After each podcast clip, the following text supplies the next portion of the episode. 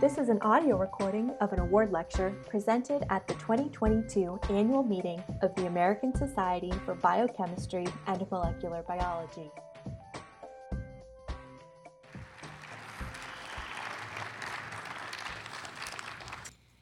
So it's a great honor for me to um, receive this Tabor Award and, and to be able to tell you about my journey with cyclic AMP signaling. And I just wanted to begin by just acknowledging Herb as such a, an amazing contributor to biochemistry, one of the biochemistry giants, um, who, who um, was a friend and colleague to myself as well as so many of us, and took over the leadership um, as editor in chief of JBC in 1971. So he was editor for almost my entire career. Um, and he and his wife were, were pioneering, uh, Cecilia were pioneering uh, biochemists. So we all owe a deep gratitude to Herb.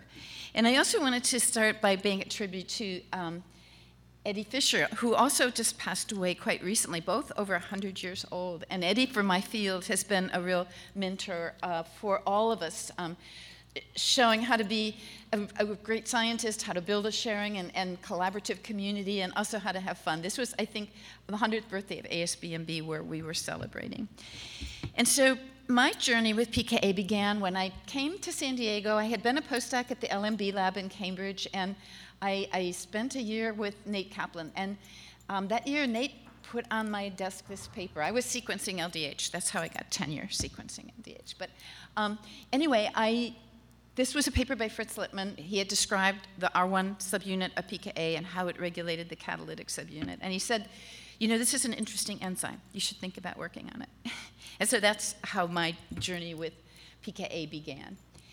And I'll go back to some of the history because I think it's important for all of us to remember um, that history. And uh, the field really began with their pioneering work, Ed and Eddie, on um, phosphorylase kinase um, in the 1950s. But then this PKA was the second kinase uh, to be discovered. It was actually a contaminant and phosphorylated and activated phosphorylase kinase. And that was a decade later, also by um, Ed Krebs. And, um, and then a decade after that, we, we had this flurry of activity with um, cancer biology with SRC being a protein and then a protein kinase, and then Tony showing that it phosphorylated tyrosine. So it kind of brought together, these were pharmacologists, biochemists who were interested in energy metabolism, and these were cancer biology people.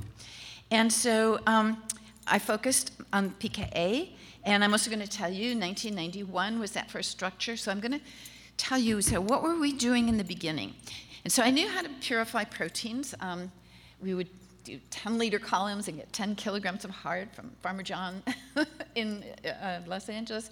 But we made protein, and my, one of my first graduate students, Mark Zoller, did this experiment um, to identify the active site. And this was a, a affinity analog for ATP. And Mark identified one lysine residue that um, was labeled, the kinase was inactivated, um, and you protected with ATP. So we predicted or hypothesized this would be at the active site.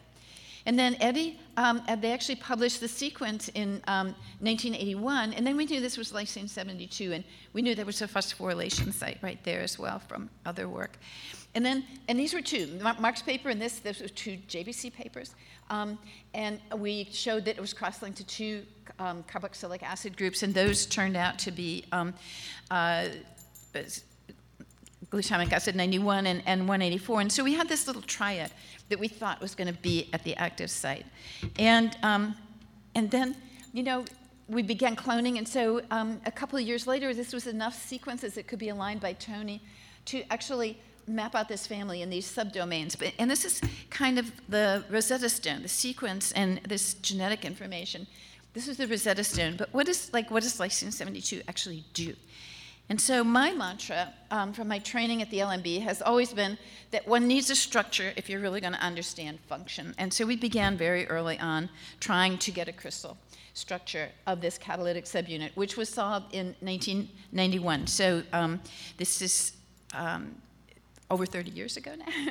um, and but you know what we missed, what we missed from that um, that structure. This is a static structure. All crystal structures are static structures, and what we missed was the dynamics. And I'll tell you just a little bit about that because that's an essential part of kinase function.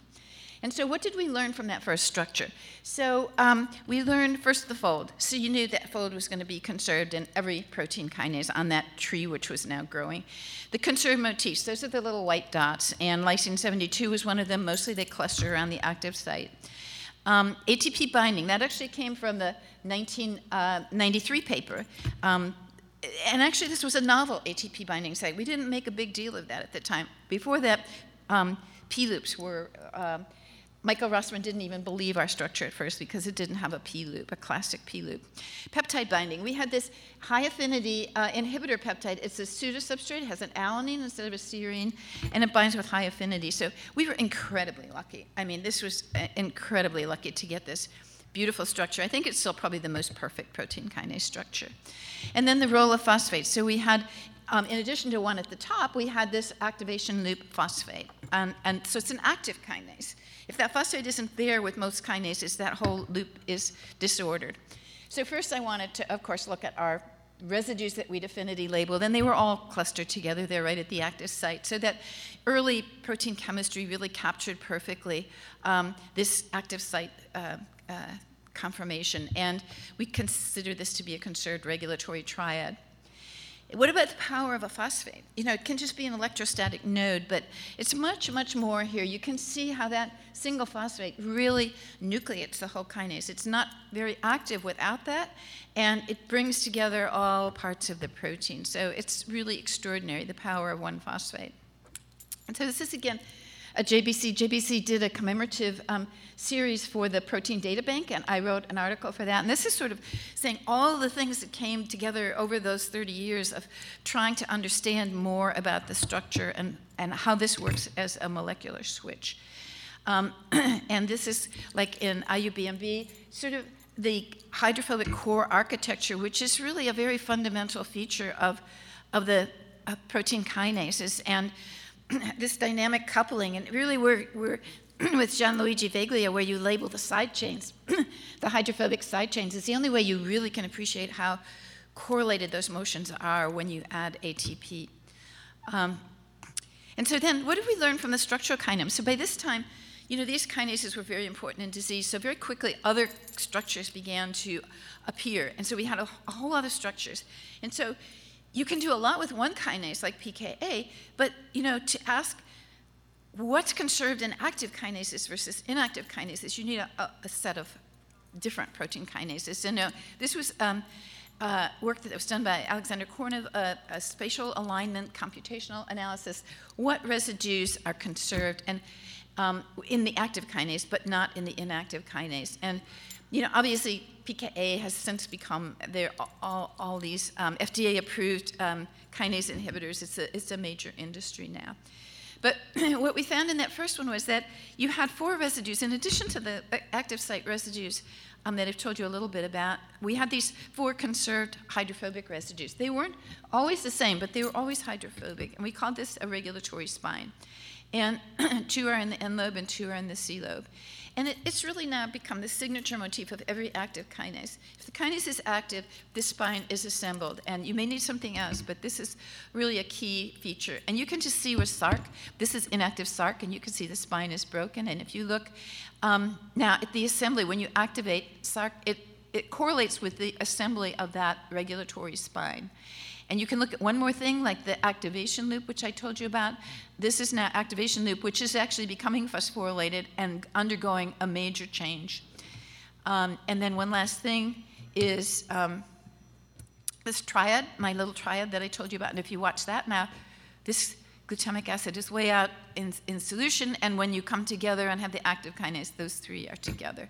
So it's a a fundamental feature. And then another thing was um, just a graduate student, Adam Bastidas, um, crystallized PKS, a, a substrate version of um, PKI with AMP PNP. Um, and in this crystal lattice, he actually captured both substrates and products. So we got all the steps of catalysis with this, um, with, with this substrate. And I don't think you have that for any other kinase. And then one last thing about the C subunit that this is the N lobe. The N lobe and the C lobe by itself, that core, that conserved core, is not very active. In the case of PKA, you have these tails that wrap around both lobes and are really a key part of regulation. In most other kinases, you have other domains, SH2, SH3 domains in SRC, um, calcium and phosphodisoglycerol binding domains, PKC. PK is unusual because it's small um, and it has these tails. And what um, Natarajan, Kannan, Kannan Natarajan um, uh, showed was that that C terminal tail is conserved in all the AGC, that whole branch of the AGC family. And you can see here just some of them where we've superimposed the N lobe and the C lobe. And if you now melt away, you can see how that tail is conserved. And this part um, uh, at the bottom is absolutely conserved in all of them. And this is highly regulated how you assemble that with uh, autophosphorylation and heterologous kinases. It's a major part of how you regulate and activate these kinases. So, how is PKA regulated? So, it's synthesized a- as an active kinase. Um, now, you have the GPCRs, which, um, of course, people knew about at the time. Um, hormones and neurotransmitters bind to GPCRs. The G proteins were actually discovered in 1977, sort of in the middle of that route after the kinases. And um, GFS is the critical one, so for activation of um, adenylate cyclase. So um, you get the generation of cyclic AMP and, and PKA. It's important to recognize is stored as uh, mostly as an uh, uh, inactive uh, holoenzyme complex, and it's the binding of cyclic AMP that unleashes its activity. And then another feature that's involved over the past decades is this anchoring um, by A kinase anchoring proteins, especially. Um, and this has pi- been pioneered by John Scott, um, as it's not just floating around, but localized to specific sites. So if we think about, you know, we can learn a lot. I've told you what we learned from the catalytic subunit by itself, but in the cell, this actually exists as a as a um, as a dimer. Uh, R subunit is a dimer, and it's a, a, a tetramer, the holoenzyme. And then you have four different regulatory subunits. And what's also really important from um, knockout experiments, these are functionally non redundant. So one doesn't just compensate for the other. They're doing different things, these four regulatory subunits. And then, of course, they're anchored, and there are many, many anchor, uh, AKAP anchoring proteins. I, I mean, probably uh, uh, close to 100 at least. Um, and, and, so it's targeted to specific sites. So we, we think of these, I think of these as PKA signaling islands, and you can have multiple islands in the same cell. Sort of this little island is committed to regulating this channel or this transporter. Um, and so the regulatory subunit has a different architecture. It has this dimerization domain, which maintains it as a dimer, and then it has the cyclic nucleotide binding domains, but it has this intrinsically disordered region. Um, in the middle that has a site and inhibitor sequence that looks like a PKA substrate. And, um, and this is an intrinsically disordered region. So, in the absence of the C subunit, this region is very um, disordered. So again, we began with the R subunit, and this told us the cyclic AMP binding domains, but um, in the structure, you actually did have this inhibitor site here here, but it was all disordered. And so it took, we had to go to look at uh, complexes with the C subunit to understand that inhibition. So the red part is um, the inhibitor sequence that now docks very stably into the active site cleft of the um, catalytic subunit. And these, cyclic AMP binding domains are, are, really capturing the C lobe of the um, kinase, interacting with it. Um, Okay, but you didn't really, those, those RC complexes like that look pretty much the same for R1 alpha, R1 beta, R2 alpha, R2 beta. And so um, we really had to go to the full length holoenzyme to be able to appreciate the beautiful symmetry of um, the, the PKA holoenzymes. And now when you have it, it's like a dimer of a dimer, RC, two RC dimers coming together. And here you realize this is where you see the, the uh, functional diversity, you can see it now when you assemble the holoenzymes, that this is also reflected in the structure. And this is just showing R1 alpha has, there's a lot of um, disease mutations associated with R1 alpha. And, um, oops, and see if I can get this to go. They're um, scattered all over the two cyclic AMP binding domains, especially, and some, the green ones are activating, they make it easier to activate, and the red are um, harder to activate. So it's, it's many disease mutations there. And then I'm also going to focus in this last part about some of the things that we've learned very recently, since 2019. And one of these things is this um, R1 alpha uh, forms these phase separated uh, bodies, and that's a dynamic buffering system for cyclic AMP. And you can see these little um, uh, puncta. I mean, we'd actually seen those for a long time, but it was um, uh, uh, Jason Zhang, um, uh, Zhang's graduate student, who really took this project and, and, and really followed through it and described these liquid phase particles. It's a totally non canonical way of, that we didn't appreciate. So if we go to the RC heterodimer, again, just this symmetry of the holoenzyme, you see like a um, uh, two little motifs with the heterodimer that are exposed to solvent. And when you have the tetramer, you can again appreciate the, the beauty, the um, symmetry of the holoenzyme, but also these regions that were exposed to solvent. Now they're interacting and, and really providing this um, interface for allosteric regulation of the protein. And so um, it's really, uh, and, and now this um, last um, two in 2020, we published a cryo-EM structure of the whole protein, and it's a lower resolution, but it shows you how the whole thing is assembled as a very compact molecule at um, and, and at membranes. And so I think um, this is like a, a, little acyl group at the end of the catalytic subunit, and normally in this free catalytic subunit, that's bound in this acyl pocket in the C lobe of the kinase. Um, and it doesn't associate with membranes. And R1 alpha holoenzyme, it's in there, it doesn't associate with membranes. But R2, that becomes flexible, and now that's enough to anchor the holoenzyme to membranes. And you have the AKAP there. You have, I mean, to me, this is really one of the next challenges, a major future challenge. How, what does that enzyme look like when it's anchored at the membranes? And I think we're going to see some really, really interesting biochemistry. So here are the three um, holoenzymes, and again, you can appreciate the functional diversity from, from these um, knockout experiments that were done mostly by Stan McKnight. Um, but the functional diversity is really reflected in this quaternary structure of the different holoenzymes. And um, these two, R1 beta and R2 beta, are highly expressed in brain. And so I'm going to tell you one of the experiments that we did that um, it's, it's really an essential way if we're going to understand how these kinases are working in cells. This was a high resolution, large scale mosaic imaging that was done by Ronit Ilouz, who's now back in Israel um, with, with, her own lab. Um, but we asked R1 beta, are they localized differently? And, and we did this with the brain. You can do like this Google map. And so you can take, um, you can take the um, Google map of the whole brain, but then you can zoom in on different regions. And you can appreciate that um, this is, um, I don't know if it's, yeah, it is going. That they're localized very differently. You see the, the R1 um, beta in the hippocampus, it has learning defects. That's where we expected it to be um, really enriched. But then you can also, in addition, you can zoom in and you can look down at individual cells. So these, these little bright green dots here, that's Golgi in these cells. So um, R2 beta is enriched at Golgi. And so it's just a, a really important way to understand in tissues, in, in real tissues, how these proteins are localized.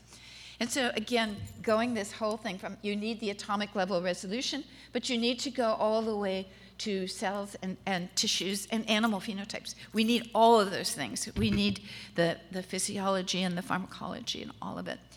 And so this is again another progress since 2019. And this is a paper that was done by Dana Rams, who is a graduate student with an amazing graduate student with Silvio Gutkind, um, looking at diseases, um, mutations that are associated with um, PKA and, and um, PKA signaling. And um, G alpha S is a prime candidate. So Silvio is really focused on G alpha S. Many activating mutations in G alpha S um, uh, are associated with activating mutations in RAS and are associated with driving cancers.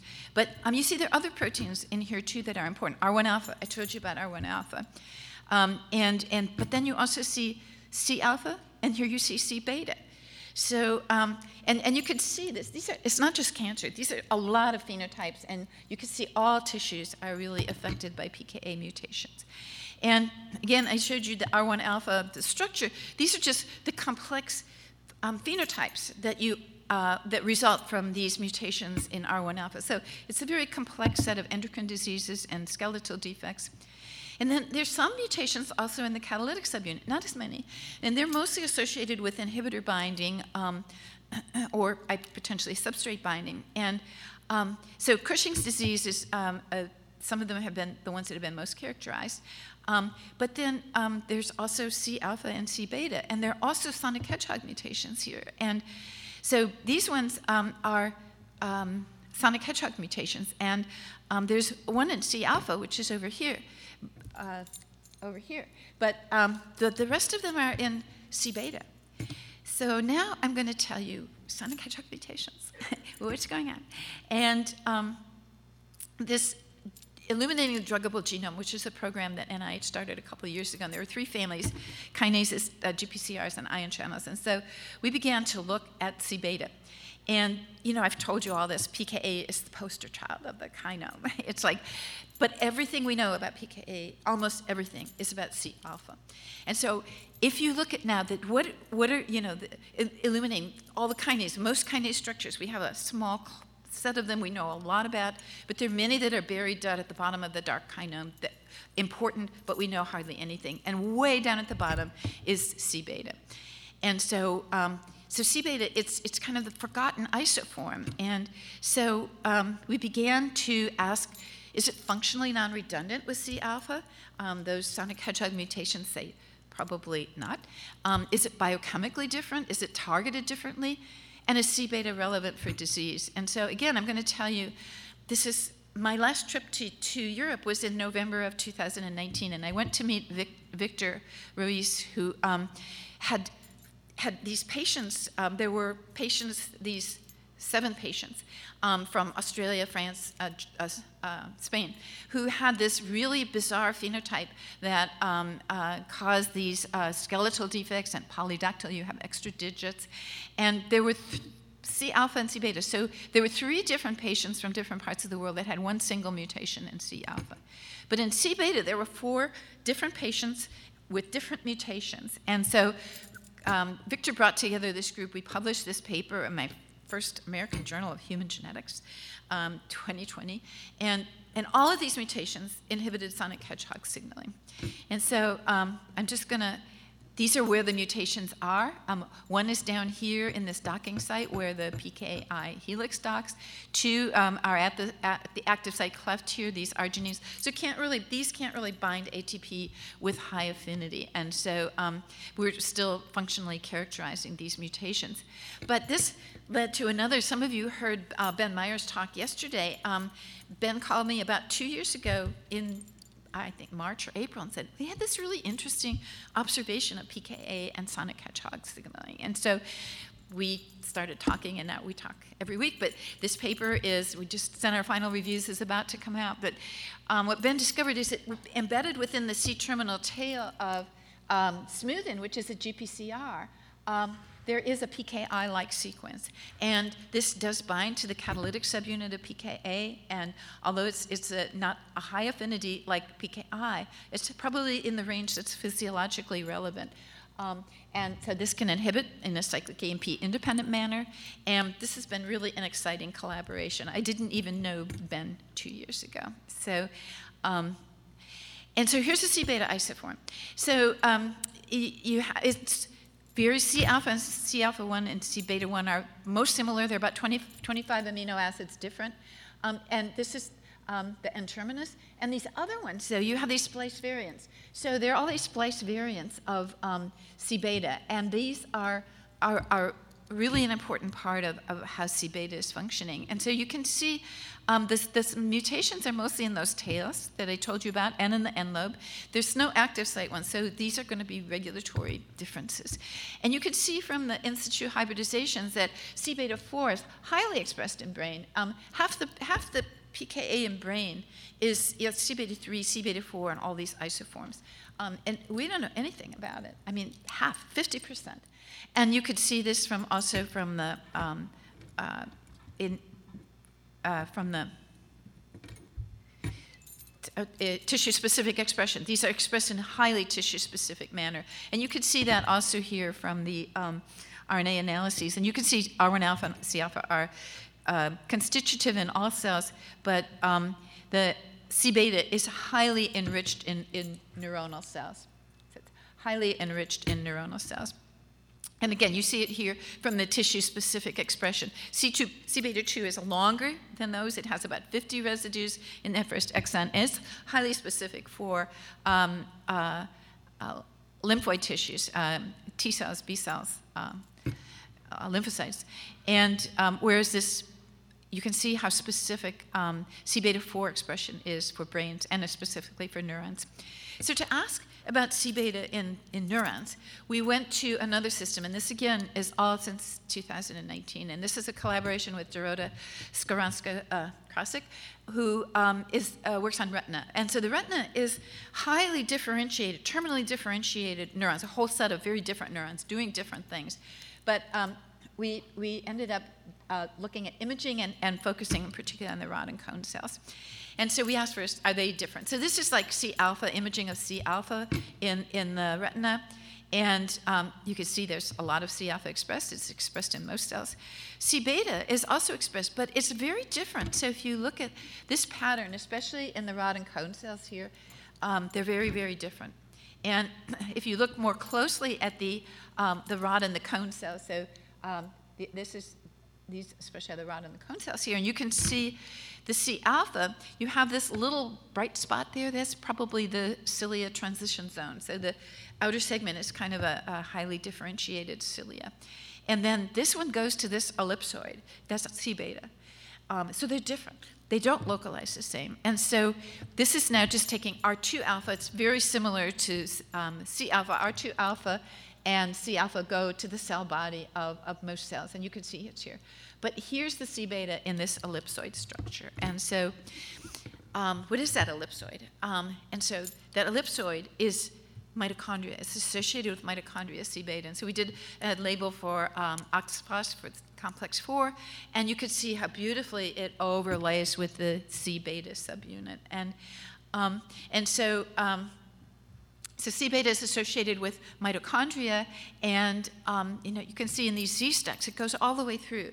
And so this is really going to be, I think, a really exciting story for um, for biochemistry and for biology and um, and um, physiology as well. So we're um, now moving on. And again, you know, how does this how does this change? How's it affected by light and dark? How's it affected by fasting, feeding, aging, diabetes? Neurodegenerative diseases like Parkinson's disease and Alzheimer's disease. It's like, and these are all human tissues, so all these antibodies are human tissues. So I think it's a really important tool to be able to analyze human tissues, and then the mouse models are, you know, do they recapitulate the human disease or not? So those are things that we're thinking about. And I want to just acknowledge I've obviously had a very interdisciplinary team. I've worked with so many wonderful people over my whole career. But um, and I've acknowledged them. But I wanted to say these people who um, I didn't even know, like in 2019, and, and have become really major collaborators. Um, and we've really, I think, uncovered kind of a new frontier for PKA signaling. And then I want to thank, again, thank um, Herb for all his contributions to biochemistry and to nurturing all of us um, as scientists his leadership of JBC. For NIH, most of my career has been supported by um, grants from the NIH and for ASBMB, which has been my society for um, all these decades. And, um, and then, and with again a tribute to my colleague Roger Tsien, who has been a really motivating force for me for so long. He came in 1989 to UCSD and he, he made me appreciate you can use chemistry to understand what's going on inside the cell, but that it's not enough to have a structure. He would always say, Susan, it's not enough. You need to understand what that molecule is doing in a cell. And so I've sort of tried to uh, adhere to what he's told me and, and really to open up biology by, through this structural analysis. And now, in this world that, that you young people live in. You, you can correlate this with disease phenotypes. And so it's, it's really an extraordinary time to be a young scientist. So thank you, and um, I'm very honored to receive this award.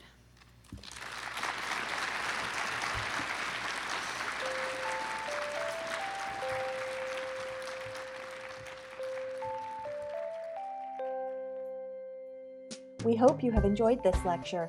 It was recorded in April 2022 in Philadelphia at the ASBMB annual meeting, held in conjunction for the final time with the Experimental Biology Conference. In 2023, the ASBMB annual meeting will be held in Seattle. Learn more at discoverbmb.asbmb.org.